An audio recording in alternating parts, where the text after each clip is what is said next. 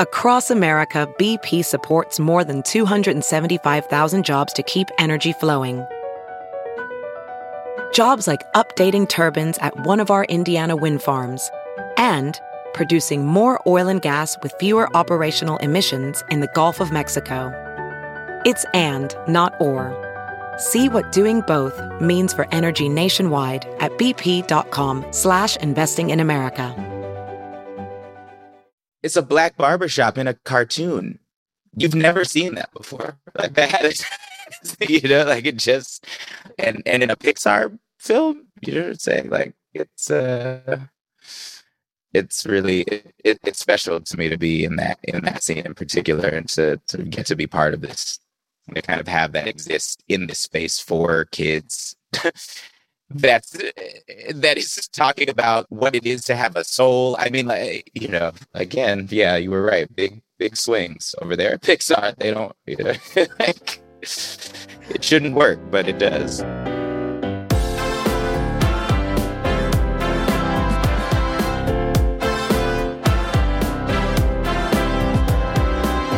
Hello, hello, hello, and welcome to another episode of Push the Envelope. I'm the AV Club's editor in chief, Patrick Gomez, and this week we will be hearing from SAG nominee Daveed Diggs about the 900 different projects that he's involved with that are getting awards attention right now. Uh, but first, uh, we have to speak about this past Sunday, which was the 2021 Golden Globe Awards, and to unpack everything that happened from the Zoom mishaps to the surprise wins to the great speeches uh, or at least decent speeches. Uh, I have here our very own senior writer Katie Rife and TV editor Danette Chavez. Thank you both for joining. Hi. Hi. How you doing? I uh, I'm so glad that you were able to join us. If you have been listening to the previous episodes, you've heard Danette and Katie weigh in on the film and TV nominations over the past couple weeks. And so uh, it only seemed fitting to have you both back here to discuss what it was like watching this Zoom Globes. Uh, you both actually mm-hmm. participated along with our news editor, Shannon Miller, doing a live blog of the entire experience. So you all have kind of had the little bit of a back and forth. Um, but I am grateful that I am now going to have a little bit of that with you all as well. Danette, let, let's start with you since, you know, obviously as TV editor, you, you cover TV. This was something that aired on television. Just as a television experience, uh, what were what were your feelings about this Globes? Um, I know there was a lot of crit- there there was a lot of concern about it being very glitchy, but maybe this is just the number of Zoom calls I've done since the pandemic started, but it didn't it didn't it really didn't strike me as that bad. In terms of you know how well they were able to keep up the general like pace and you know cadence of an award show i mean you know there were some solid off the cuff moments like catherine o'hara's husband doing the bit where he was playing her off um, bob odenkirk made great use of the um, you know like the camera's still kind of rolling and just kind of chatting up the other nominees and the Best Actor for TV Drama category. And it wrapped almost exactly on time. Like, I, I think being on the West Coast, it was probably ran over a bit for you, but it seemed to end right on time for us here in Chicago. Yep, exactly on time. And there was only uh, the the only award where I'm not sure if he was on mute or if there were technical difficulties, but uh, the first award of the night, Daniel Kaluuya winning for Judas and the Black Messiah, was the only one where where um, you couldn't hear him at first, but he did come back and retake the opportunity. So uh, all the speeches ended up going through. Yeah, I was actually very surprised. I mean, I think that that also like made us a little bit on edge, being like, "Uh oh, like what are we in for?" Mm-hmm. Um, and you did see, mm. I think there was a bit of awkwardness. There, like, there could have been, you know, normally they have a rehearsal for the presenters, but I, I think that they could have done with some rehearsal for the uh, winner, you know, as they got all the nominees mm. online, because it did seem like they were all a little confused of like when they should start speaking and that kind of stuff so while that could have gone a little bit more smoothly, I, I do think that I was very impressed with how much Tina and Amy, as the hosts, were able to banter back and forth in a way that felt very natural and not like when watching, you know, cable news when when people are having you know delayed reactions to things because they're getting the audio a few seconds late. So I do wonder you know what the technical workarounds for that were because you did see and again this only points to how well most of it went you, you saw that with i believe the introduction of perhaps jane fonda i think it was where they were a little bit off in their timing because they tried to say something together. So you know there's very few moments like that. I was very impressed. I thought they they definitely took time to make sure that their jokes were were timely and they addressed some elephants in the room, which I'm sure we will discuss in in uh, in a bit. But all in all, I was I was impressed with the technical feats, but also, and I don't know if it's just because I'm used to the Globes being such a party. It, it just it seemed all in all a little underwhelming to me. Katie, what were what were your main takeaways? Well, one thing that we were talking about on the live blog last night that I think is really interesting is that Danette pointed out that it must have all been one massive Zoom call, which, you know, just makes your heart go up in your throat. It's like, oh my God, so much potential for disaster there. But when you think about it, you know, when you're when you're on a Zoom call and we've all, you know, taped video interviews and so we've done a little bit of this, you know, you go between gallery view and individual view and that sort of thing. And that's not that different from the normal method of directing live TV where the director is going, you know, camera 1, camera 2, camera 1, camera 2. It's really not all that different. But what I was thinking was uh, they must have had, you know, like mega blaze, infinity, hyper fast internet and all of those places to not have any, you know, no one pixelated out during the ceremony. Um, did I didn't do a real deep dive into this, but were there any social media posts on what it looked like for someone to walk away with the statue when the person, you know, for like the people that didn't win, because that was one of my favorite moments from the Emmys uh, virtual ceremony was people documenting the person in like a hazmat suit walking yes. away with the statuette, but I didn't, I couldn't find the Globe's equivalent of that. Yeah, well, they no. actually made a quick mention during the show that they that they weren't going to even attempt that feat this year, and so they um, they're going to be sending them their globes later. So the only ones that mm. had them in possession, I believe, were Norman Lear and Jane Fonda. Um, because yeah, okay. obviously they were able to uh, know know ahead of time that they needed to get those in those hands. But um, but yes, to, to your point, I think that there was an energy with the Emmys, and maybe also because it was the first award show of that size to do a virtual ceremony. I, I think there was a lot more like just fun with the zooming uh, that they had at the Emmys, and I think Golden Globes was like, we're just going to try and execute as seamless of a show as possible, and I think they succeeded in that realm, but it lacked a little bit of that kind of fun and excitement um, that the Emmys gave us. So I, I certainly was was hoping that we'd get some of that as well. Um, but it was a night of uh, firsts with some uh, some good moves in in the realm of of diversity. We had Chloe Zhao um, becoming the second woman ever to win uh, Golden Globe for directing, so that was exciting. The the first being Barbra Streisand decades ago. So uh, wow. it was it was nice to to have her be victorious out of the first time that they had three women uh, nominated in that category, which mm-hmm. was great.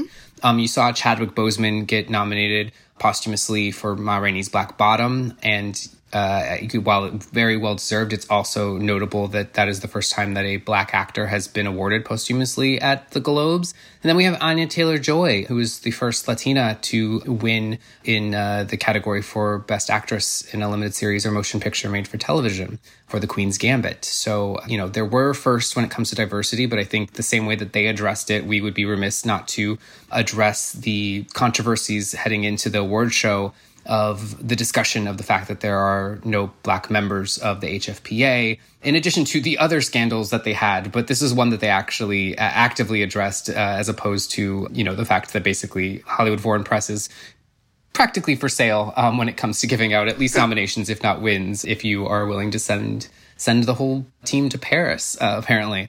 But uh, when it comes to addressing the diversity, I actually thought, uh, because they did say ahead of time that they would be addressing it, and I thought when Tina and Amy addressed it in their opening monologue that that was kind of it. And they were just going to kind of wink, wink, nod, nod, laugh about how that's something that really is not good.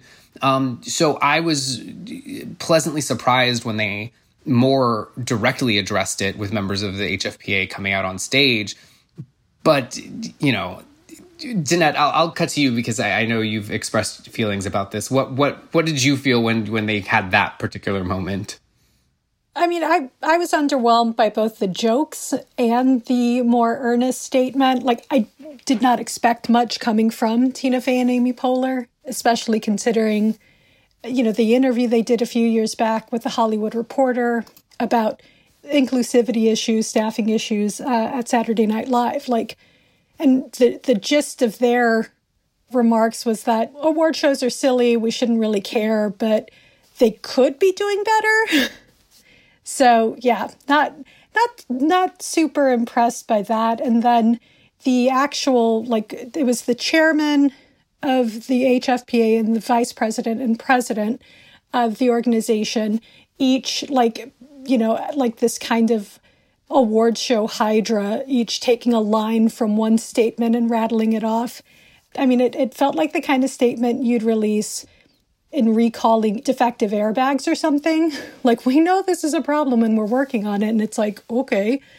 And I mean, but uh, but something that I don't think that uh, I mean, Sacha Baron Cohen made a joke about like the all white HFPA, but as we saw, Meher Tatna is the chairman and she is um, South Asian. So this is just a reminder that people of color can be anti-black too. You know, people of color can overlook the contributions of Black creatives. Um, so th- this is more than just kind of like shaking the shoulders of like white members of the organization. I mean, this is a much more extensive problem than just you know, oh, it, it's it's it's an all white group overlooking uh, the contributions of Black artists. So it, I mean, they acknowledged it, and which was the bare minimum. But we'll see whether or not this leads to any real change. I'm yeah. doubtful. I was surprised. Yeah. I was surprised that they didn't because uh, you know something even as I acknowledged that this is also vague, but just saying like that they're gonna put together a, a, panel and and I know they said like you know we're gonna be taking a look at all that, but to not have something concrete and say we've assigned this person like to to a panel that's gonna make some decisions and we will have an- like that there was not a follow up at least press release or something saying here's what our plan is because it's not like that couldn't evolve. So at the very least, they could have come up with a a temporary plan that seemed a little bit more concrete than, to your point, the vagueness of their practically just three sentences of of um, somewhat acknowledgement is the word that I will use, not apology. Uh, but Katie, what were you going to add? Oh, I was going to say that I mean the the controversy on this one really kind of ballooned up in the days before the ceremony. You know, you had the Directors Guild and SAG both issued statements, but you know, there had to have been research uh, and journalists asking questions for quite a while before that story was actually published. And so yeah, they could have gotten something together a little bit better like uh, Danette said something that I thought was really right on was that it felt like when you call customer service and they're like, "Oh wow, that's really terrible," but they can't actually do anything for you.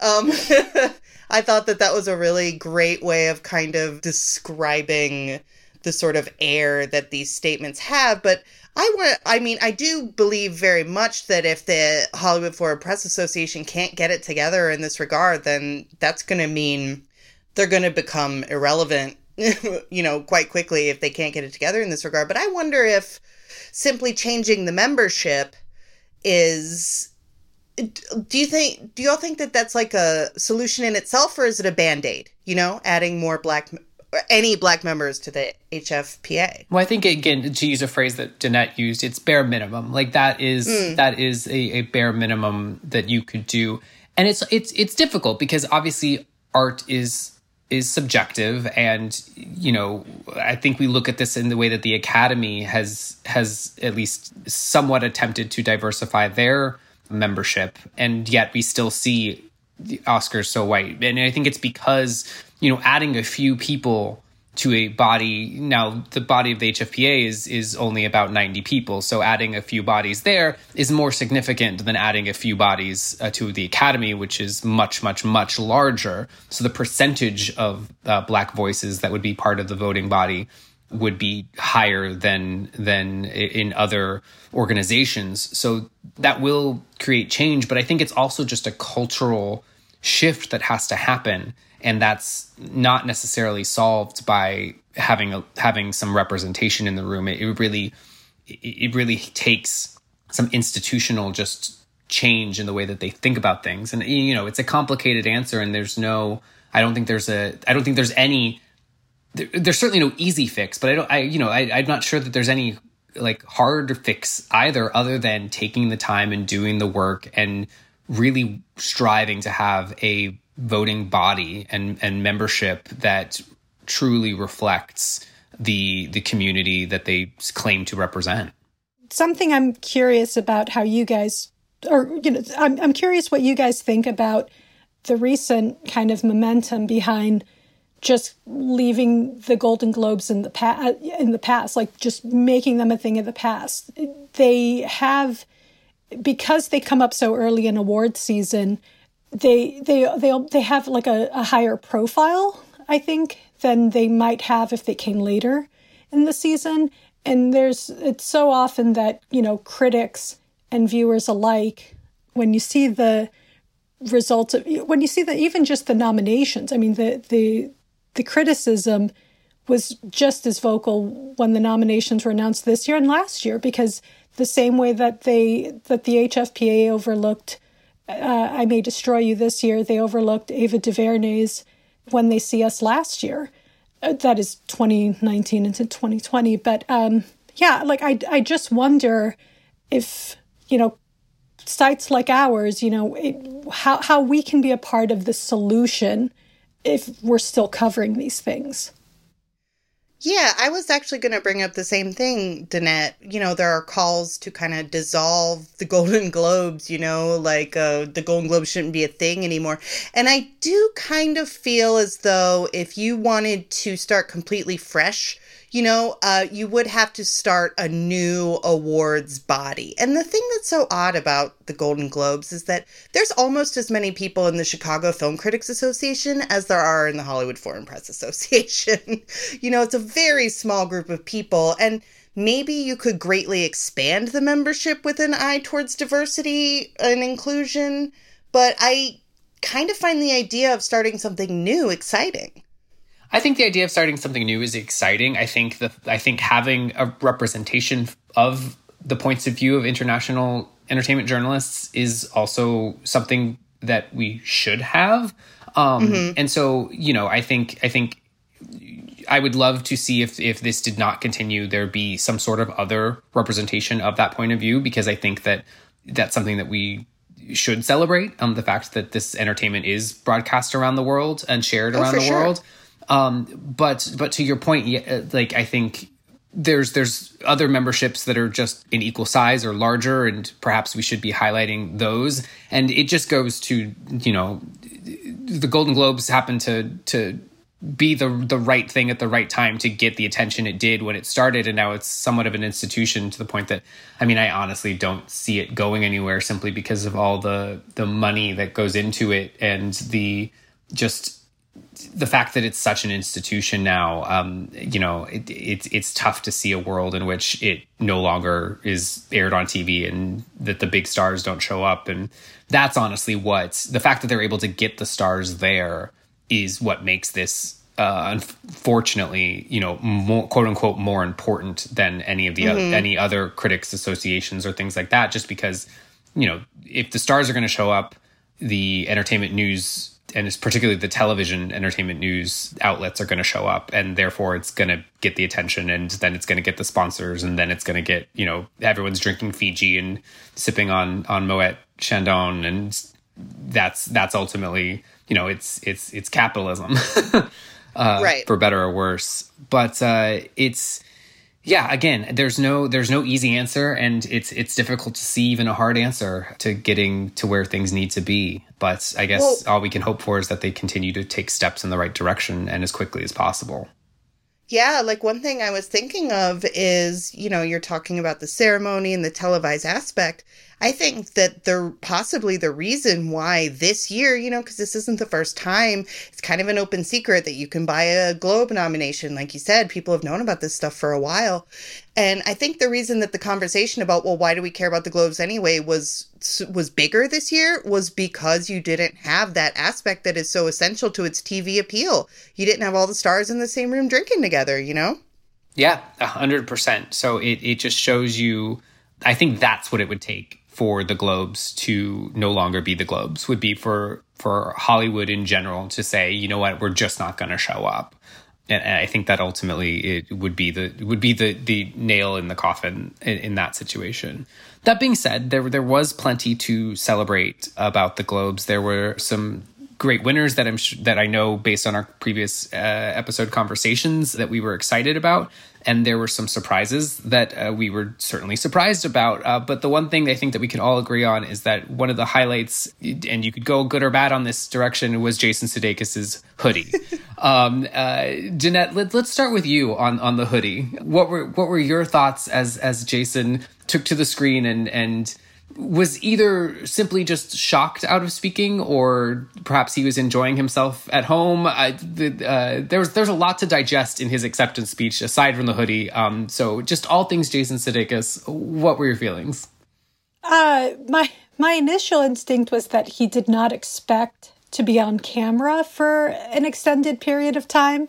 Um, that you know m- maybe he thought uh, somebody else had the award locked down, and that's why you know he was just in like a a lightly tie dyed hoodie. It wasn't even like the full, you know, like I got the shirt on vacation uh, treatment. Um, it, it, was it was very uh, it was very classy in its uh, tie dyedness.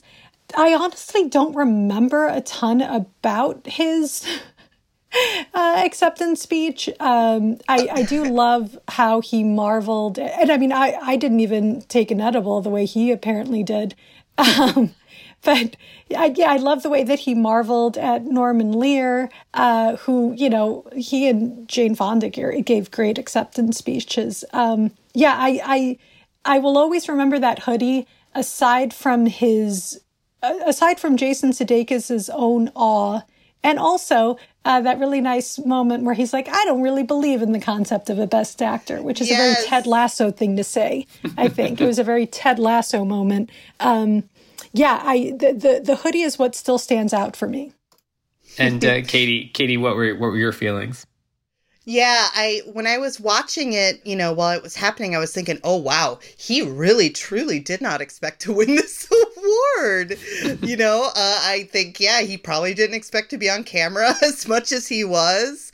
And then it wasn't until I went back later and looked at pictures and I was like, "Oh yeah, our guy definitely ate an edible before this. He was not expecting any of this to happen, like at all. And um, honestly, you know, everybody always says they want off the cuff celebrity moments. There it was you know, there's a true off the cuff celebrity moment. I was tickled by it. I'd love to see more stars show up for these, uh, you know, events in their in their casual at home wear. We're all wearing casual at home wear these days. That'd be great. Another um, great. Speaking of casual moments, uh, I thought it was really great that Jodie Foster was on camera with her wife and their dog, and they were wearing their you know, their silk PJs. And I remember Jodie Foster gave that speech at the Golden Globes back in 2013 where she sort of skirted around, you know, uh, coming out of the closet on TV. And I'm just so happy to see Jodie, you know, out and proud because she was closeted for a long time. And I'm, it, I was really touched by that. Yeah, I thought that was really sweet as well. I think that that was kind of a big, um, in multiple uses of the term, a big coming out moment for her just to be so comfortable and, and sharing that part of her mm-hmm. life with us um, there. And that is, um, you know, some of the, uh, watching the pre show ahead of the ceremony on Sunday people were excited about the fact that they were able to share it with so much of their family and i thought that that was great one of the people that had many people with them to celebrate, uh, which makes me shudder a little bit because of the pandemic. Uh, but I, am hoping that everyone did that safely. Uh, was Andra Day, who had a, a, I think we could argue, a very surprise win for the United States versus mm-hmm. Billie Holiday. She had a whole support system around her, which was fantastic to see because she was another one that was completely shocked Uh, and it was it was it was nice to see just such a genuine reaction from someone who really did not expect to be giving a speech. Yeah, um, there was another clip. I saw it on Twitter today. Her and Regina King must have been in the same building somehow. One in the pre-show, one of the uh, nominees said that they were at a hotel, so maybe some people were all at the same hotel. Regina King came down and to congratulate her, and just seeing, you know, like she practically cried when Regina King came in the room, and yeah, her excitement was really, really great to see, even if I don't know, that movie was really not that great. yeah, it, well, that was certainly a very Globes win. Um, to, Absolutely. To, so Total I think we could say that win. there. Um, uh, on the TV side of things, there is someone else that was, I think, shocked uh, and maybe wasn't as emphatic with their shock as as Andra Day was. But Emma Corrin certainly, I think, also did not expect to win for her portrayal of Princess Diana in The Crown, and that was a, a very sweet moment as well. Danette the Crown very much had a, a good night, and I don't know that we were all anticipating that to be at least to the degree that it was. You know, they they won for actress, actor, and series and supporting actress. Was that something you were anticipating? I think after The Crown picked up its second acting win, uh, Josh O'Connor for Best Actor in a Drama, following Emma Corrin picking up Best Actress against competition from within her own show, right? Because Olivia Colman, who was last year's winner, was also nominated. I think that's when it started to feel like they like The Crown was going to have the same kind of night that Schitt's Creek had at the Emmys. Um, I'm still. Uh, I'm still a little bit surprised that I, I like I, I I understand the cachet that Gillian Anderson has within the HFPA and you know the broader culture. Um, I'm still a little bit surprised that her Margaret Thatcher went over that many people, but overall, you know, th- this was a chapter of British royal history that I think most Amer like even if the, the the voters represent international journalists, this was the season of The Crown that more American viewers could really glom onto. You know, the story of Princess Diana and Prince Charles, the ups and downs of it, her tragic death, these are all things that are part of the American public consciousness. So it, it definitely had a lot of buzz around it, and it was well done. Before the night started, I don't think I would have called it for the crown, but once that second acting win came in, it, it seemed all but inevitable. Well, I you know I think that it it definitely was a deserving show. I, I but I am I was surprised as as well un, until it seemed like it was just the foregone conclusion. But to your point uh, about people thinking Gillian Anderson did such a great job, I was actually very impressed with Tina Fey's Margaret Thatcher voice from the skit that they did uh, with the first responders and and healthcare workers. Uh, she kind of put on that voice, and and I was like, wow, that's as good as Gillian Anderson's. Um, you know, wherever you fall on the spectrum of how Gillian Anderson did.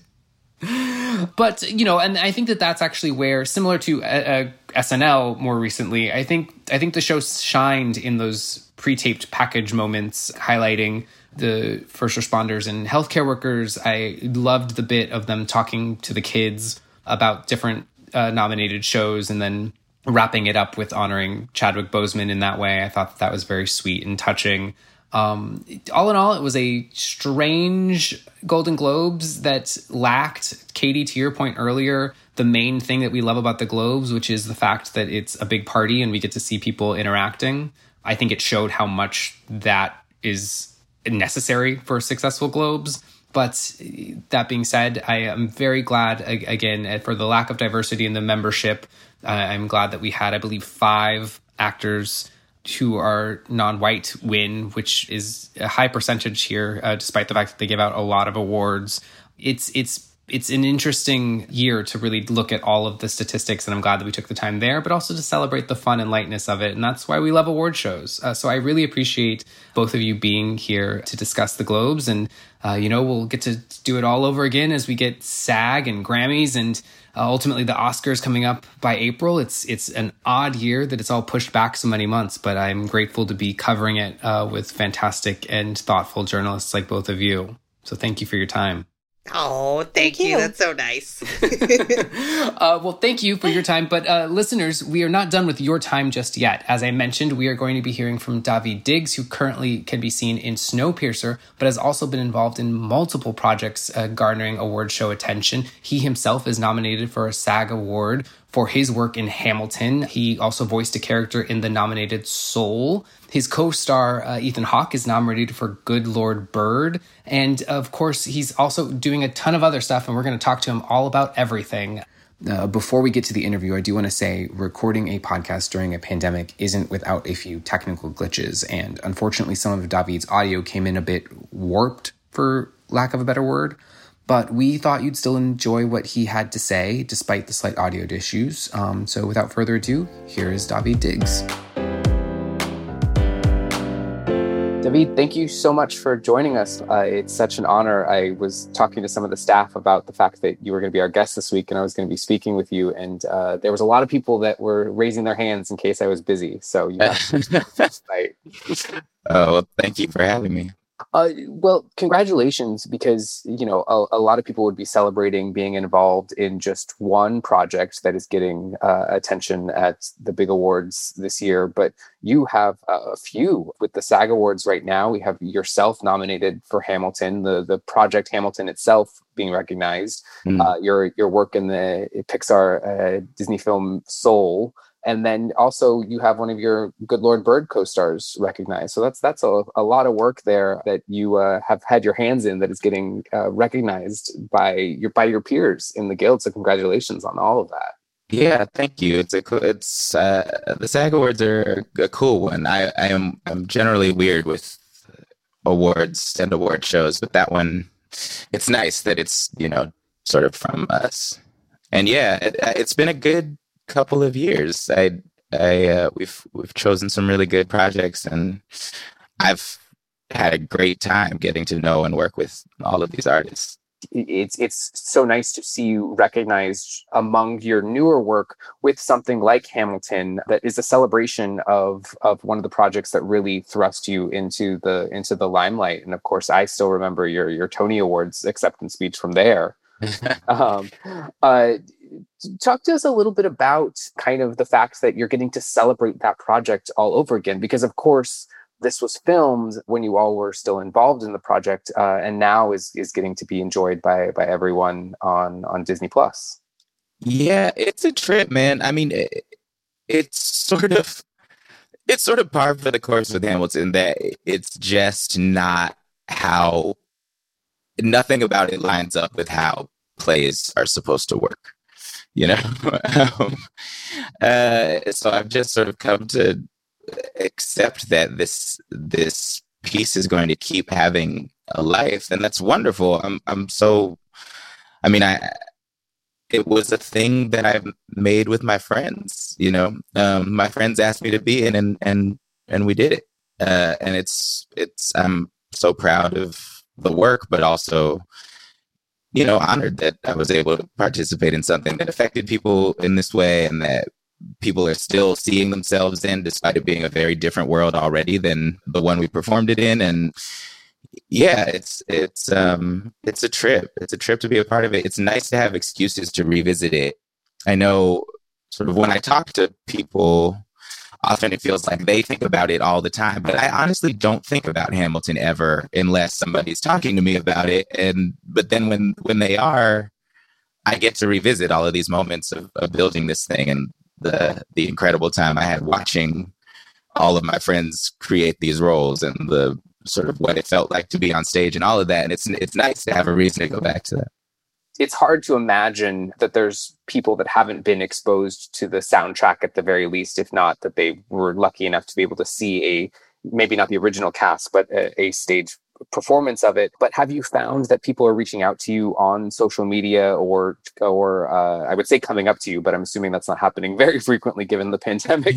um, yeah. um, but that it's found a new audience in a way that that it hadn't already. It it definitely has. I don't uh, I, I'm I'm less and less looking at my social media. So fair. That is uh, fair and probably the healthier option. So I will give you that. Um, but no, it, it is. It's super exciting um, that it's so accessible now, and I think while it would have been fantastic to see it in a theater the way that it, it was in, intended to have been initially released, the fact that it released on a platform where everyone could kind of experience it at the same time from the comfort of their home. And I think there was a sort of communal experience of viewing it uh, that weekend that it came out.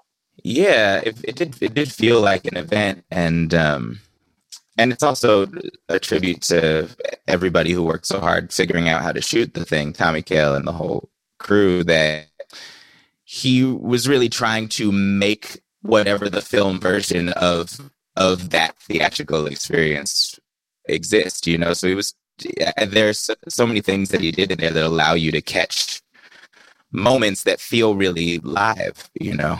And i think that's that's really cool. You know it's i think it he was so smart to not just point the camera at the stage because you'll never feel the energy that way but to try and use the tricks of the medium to to feel what it felt like to be in the room yeah, well, and that's it's it, it is oh, so interesting. Like what the line, you know, there's been a lot of discussion uh, with a lot of different opinions on like what constitutes uh, a film versus a a TV episode versus uh, mm-hmm. a special, and and it's it, this is Hamilton's in a very unique position because I think you could make arguments of of it being a lot of different things and i'm so glad that it's been embraced in whatever format people want to consider it in um, and i think that just speaks to the nature of entertainment right now is that genre and labels are something that we that we are not afraid to buck when when necessary.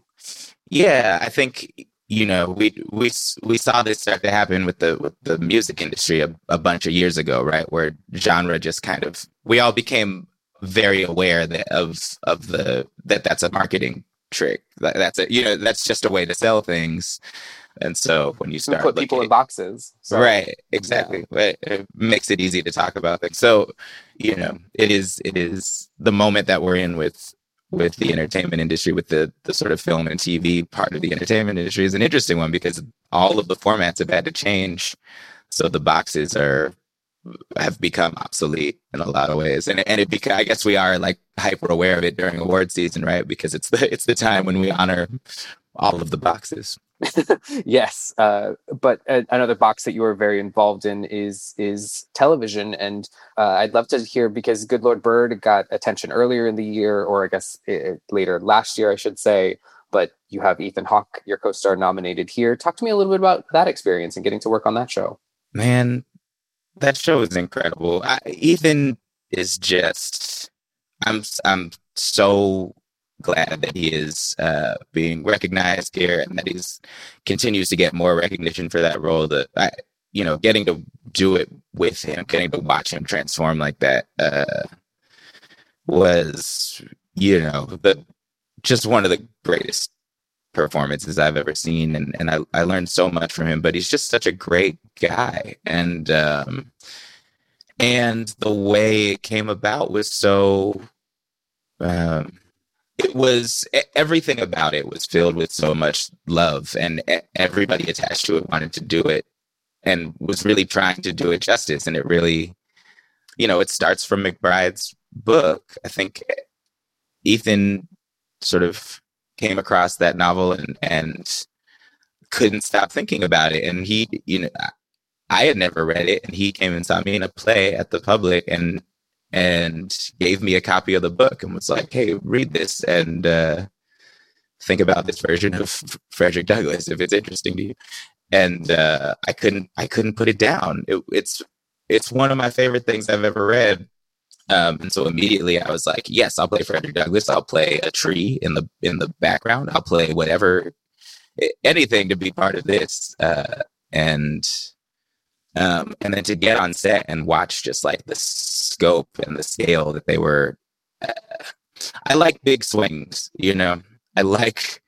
I think a project is worth doing if it's if you're not entirely sure if it'll work, you know. But but it's a really good idea. Um, and so, and immediately upon showing up, it was one of those. It was, it was so it was so big the vision was so big and and everything about it was was leaning into the very difficult tone that the that the novel manages to walk and um yeah i'm just super proud to be a part of it and i'm i'm like i find myself proud of everybody involved you know including showtime for putting it out it's not an easy piece of content um, and uh yeah i just i don't know i smile every time i talk about it well, it's interesting to hear you say that because it, it's reminiscent of of uh, stories that you've told about your Hamilton journey as well, where it's kind of like you got to know Lin Manuel Miranda through another project, and it, it's it's a testament to your work. One that people see your work and want to work with you because of it, but also that you that you have this like community of actors that really is looking at every time they go out to, to see something or work on something that they're they're looking for people that they want to work with on future things yeah yeah it's um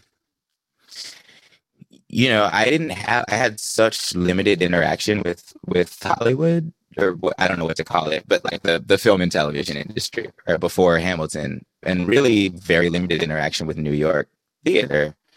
I was just doing plays and and writing rap songs. And I certainly had a bunch of ideas about what this community of artists was like and they were wrong. Um, I, I have found just like so many people working so hard to make really really interesting things. And it's and it's harder to do in this space than it is on the stage. It's it's easier for people to see but it's so expensive to make something and the amount of you know the the amount of input it's it's very hard to maintain the voice of a of a piece once once everybody gets all this input on it because of the the financial commitment. And um but uh, yeah i feel very fortunate to get to work with so many artists who, really yeah swing for the fences every time.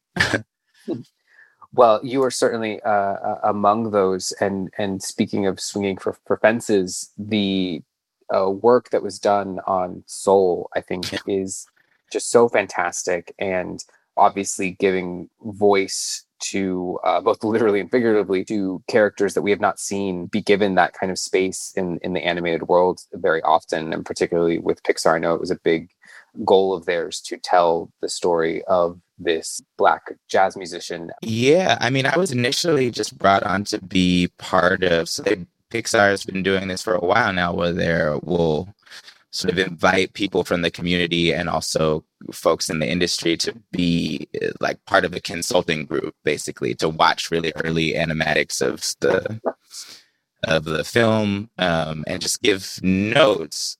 And they were extra careful with this one because it was their first black protagonist in a film, and they they so they invited just tons a, a whole bunch of people into the to the process, and so I, I got to be there and like you know quincy jones was on the same committee and like i mean a bunch of incredible artists but also just black folks from the community you know which is also very special to me because the community happens to be oakland. They're in oakland california. So um so the, that's that's really why i was there. And then kind of on one of my sessions watching they were like, "Hey, do you want to do a voice in this barbershop scene?"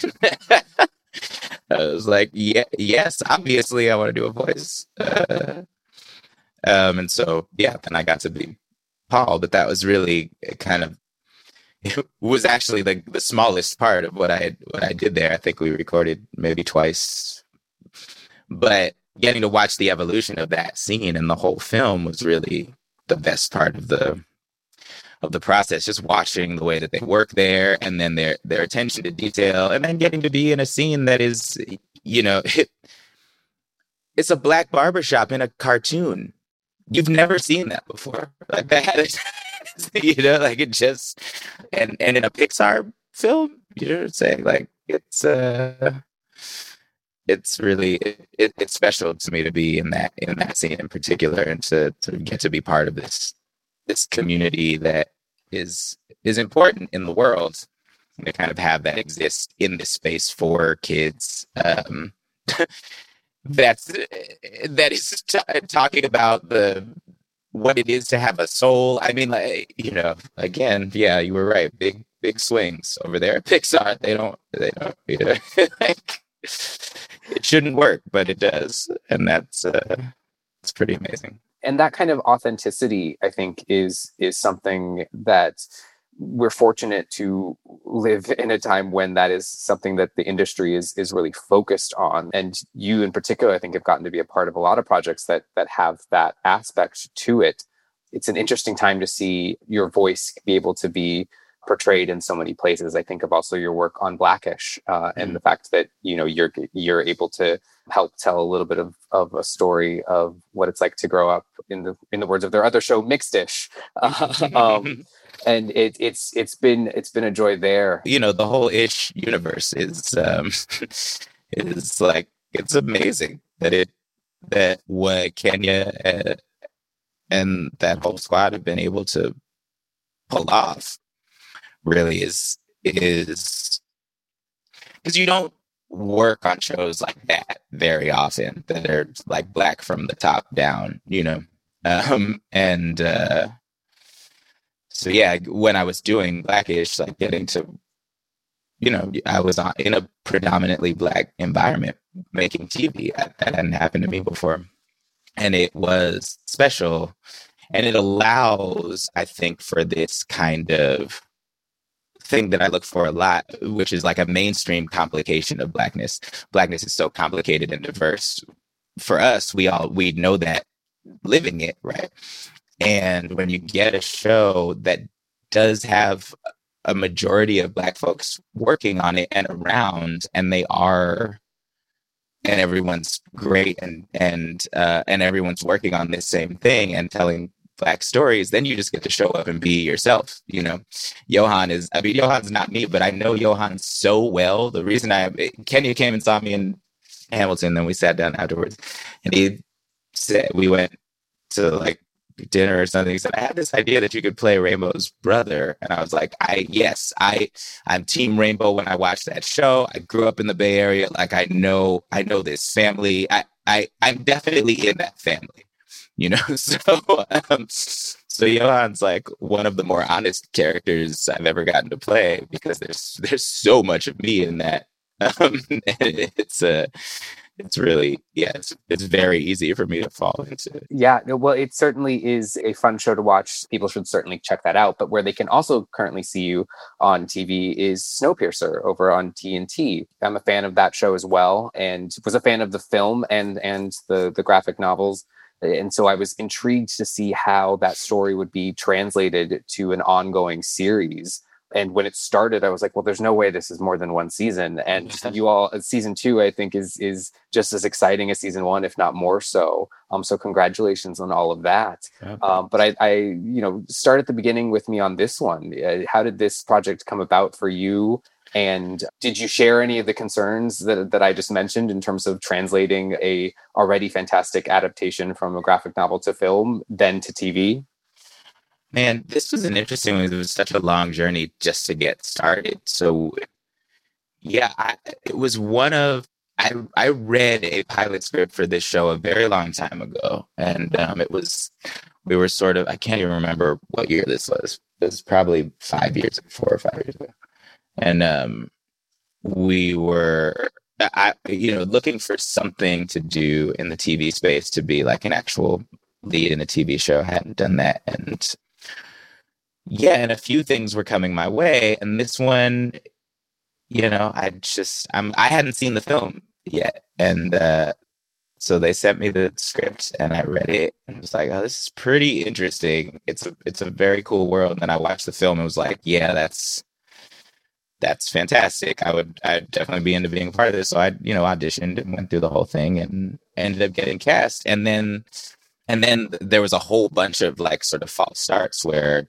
the show ended up going in a completely different direction than the one that I had signed up for, which was an interesting lesson in how television works.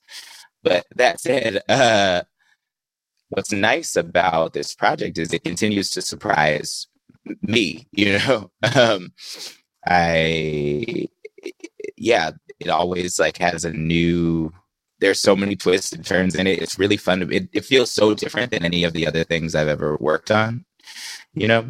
So it's always really fun to to work on and the team is great and these actors also are just my favorite people so it's really yeah it's it's just a great experience but it is i get to do so many things. It you know i get to do crazy stunts and uh and have like intimate moments with grilled cheese sandwiches and do you know like the, it's it is um it's such a weird world that they've created that it allows for um it's just really it's really fun to be in. And then it also the allegory works really well this is baked into the to the graphic novels and the and the film obviously but it is when you set class linearly like that it really does make it kind of easy to see the the effects of it on our on on society and it, it is it's kind of a it's a very handy mirror, I think. It most certainly is, uh, and and just to continue to see the evolution of that from season one to season two has been has been interesting. But you know, uh, all of our all of our discussion earlier about race being something you can discuss and working on projects that are really looking at that through a unique lens. Um, it strikes me that this character didn't have to be a person of color yeah. uh, was that a part of the process and did that color did that color the the character in any way once you were cast because I, I can imagine a world in which they were just like this could be anyone yeah i mean it, it, it could have i think i you know i always read Layton as black because i was always reading him for me. So so i i never saw it any other way. I think um what we've seen in the last few years and this isn't this isn't Snowpiercer specifically, I'm talking about, but like industry wide, is that there is maybe it's not enough to just put a black actor in a in a story and to not do anything to acknowledge the blackness of that actor, right? Or to, or um, you know, to ignore race in a world where race is current. I mean, in our current world, where where race is is dictating so much of of the story that we are we're living in you know and so when you start to look at that and start to say oh well then then yes now now we're writing we're intentionally writing stories for characters who are black. This is a black character and we're writing for this character. And then look around and realize there aren't any black producers or black writers or black whatever then you find yourself in a bit of a problem right? And so i think what we've seen across the board is is a lot of writers rooms becoming aware of not just writers rooms like the whole space the entire industry becoming aware of the the actual problem with a lack of diversity is that you are not as able to tell the stories that you want to tell honestly.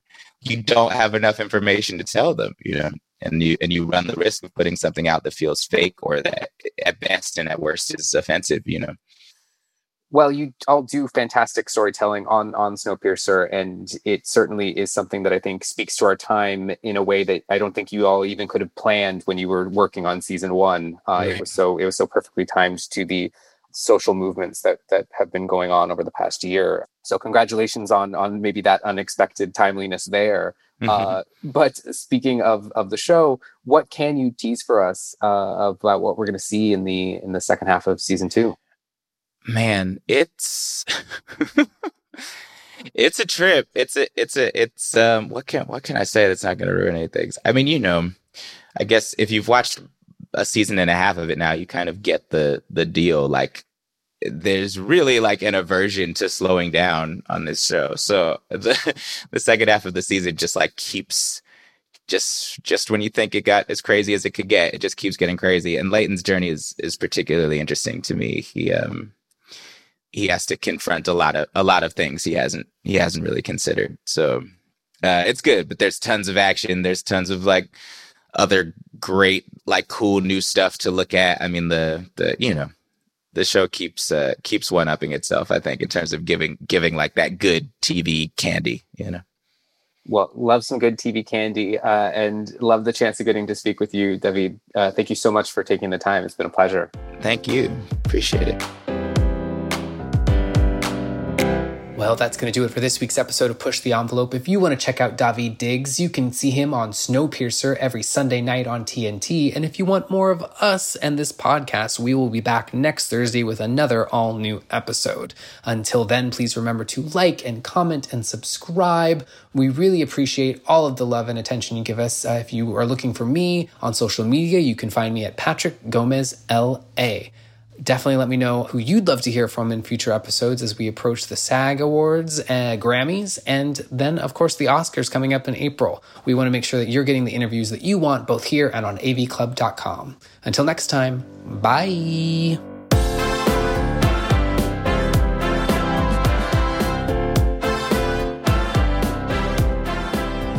This episode of the AV Club's Push the Envelope was brought to you by producer Michaela Heck and sound engineer Ryan Allen.